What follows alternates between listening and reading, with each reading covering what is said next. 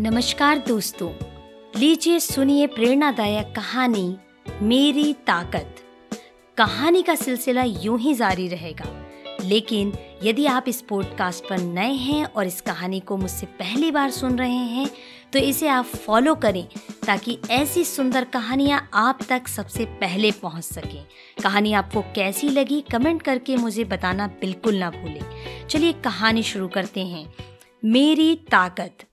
Japan के एक छोटे से कस्बे में रहने वाले 10 साल का ओकायो को जूडो सीखने का बहुत शौक था। पर बचपन में हुई एक दुर्घटना में बायां हाथ कट जाने के कारण उसके माता पिता उसे जूडो सीखने की आज्ञा नहीं देते थे।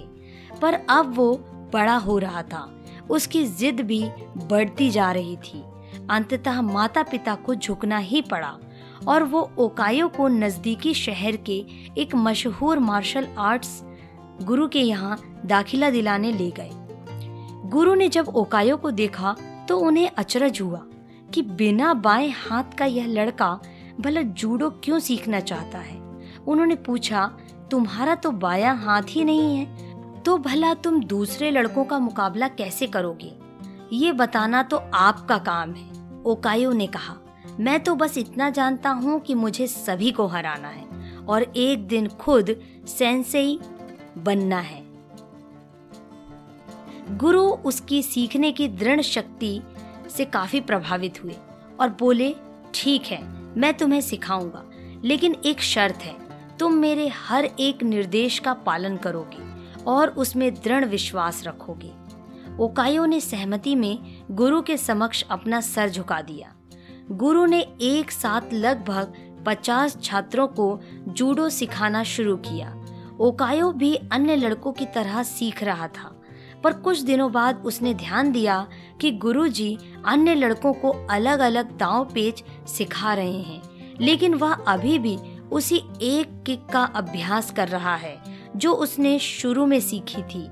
उससे रहा नहीं गया और उसने गुरु से पूछा, गुरुजी आप अन्य लड़कों को नई नई चीज़ें सिखा रहे हैं, पर मैं अभी भी बस वही एक किक मारने का अभ्यास कर रहा हूँ। क्या मुझे और चीज़ें नहीं सीखनी चाहिए? गुरुजी ने बोला, तुम्हें बस इसी एक किक पर महारत हासिल करने की आवश्यकता है। और वो आगे बढ़ गए। ओकायो को विस्मय हुआ, पर उसे अपने गुरु में पूर्ण विश्वास था। वह फिर अभ्यास में जुट गया। समय बीतता गया। और देखते देखते दो साल गुजर गए। पर ओकायो उसी एक किक का अभ्यास कर रहा था। एक बार फिर ओकायो को चिंता होने लगी और उसने गुरु से कहा, क्या अभी भी मैं बस यही करता रहूँगा? बाकी सभी नई तकनीकों में पारंगत होते रहेंगे। गुरु जी बोले, तुम्हें मुझमें यकीन है? तो अभ्यास जारी रखो। ओकायो ने गुरु की आज्ञा का पालन करते हुए बिना कोई प्रश्न पूछे अगले छह साल तक उसी एक किक का अभ्यास जारी रखा।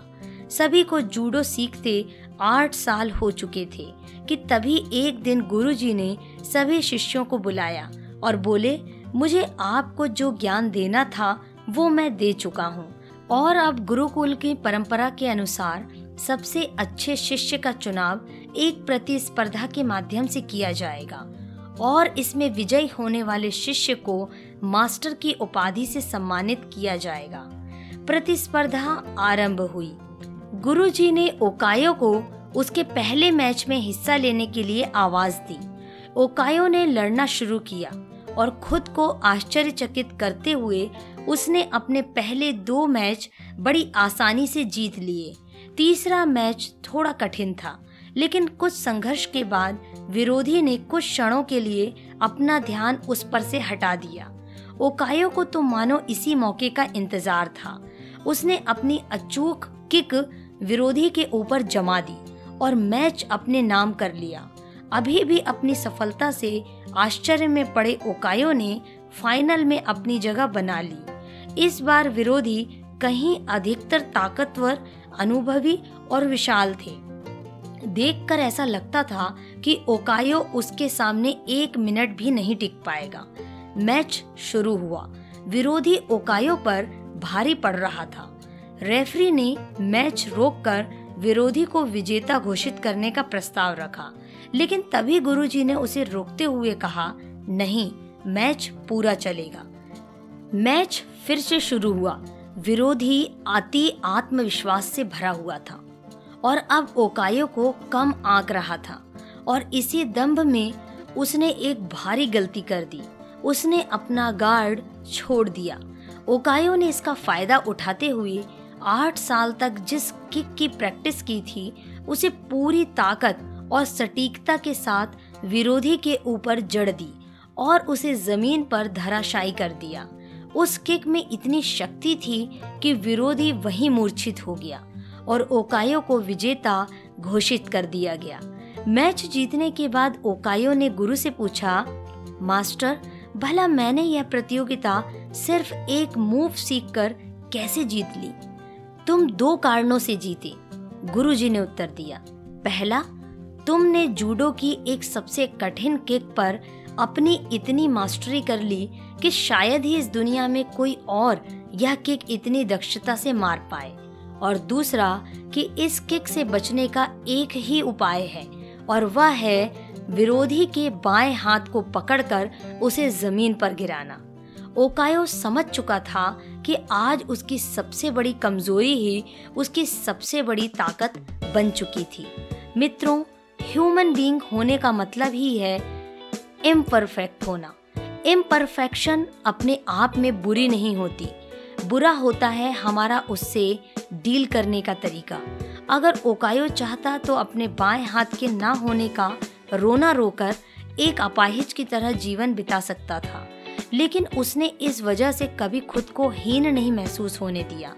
उसने अपने सपने को साकार करने की दृढ़ इच्छा रखी, और यकीन जानिए, जिसके अंदर यह इच्छा होती है, ईश्वर उसकी मदद के लिए कोई ना कोई गुरु भेज देते हैं। ऐसा गुरु, जो उसकी सबसे बड़ी कमज़ोरी को ही, उसकी सबसे बड़ी ताकत बना के उसके सपने साकार कर सकता है। दोस्तों, आपको कहानी कैसी लगी, मुझे कमेंट करके ज़रूर बताएँ। कहानी पसंद आई है तो इसे लाइक करना बिल्कुल ना भूलें। इस पॉडकास्ट पर यदि आप पहली बार कहानी को सुन रहे हैं तो इसे आप फॉलो कर लें ताकि ऐसी सुंदर, प्रेरणादायक, देशभक्ति कहानियाँ आप तक सबसे पहले पहुँच सकें। सुनते रहें कहानी मोनिका की जुबानी।